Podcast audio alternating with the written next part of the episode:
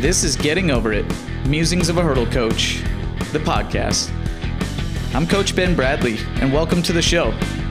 Track and field is absolutely the greatest sport that there is. There's so many stories to tell, from the Olympics to grassroots youth programs, global stars to hobby running PRs. There's just so many journeys here that need to be shared. And that's why I'm here.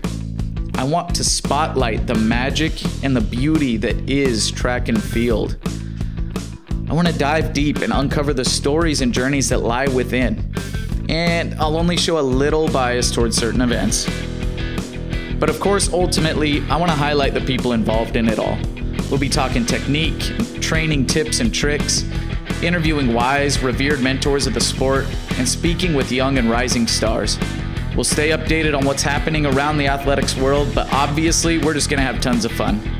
So please join me on my journey and let's take track and field to the next level. This is my podcast, Getting Over It Musings of a Hurdle Coach. I hope you enjoy.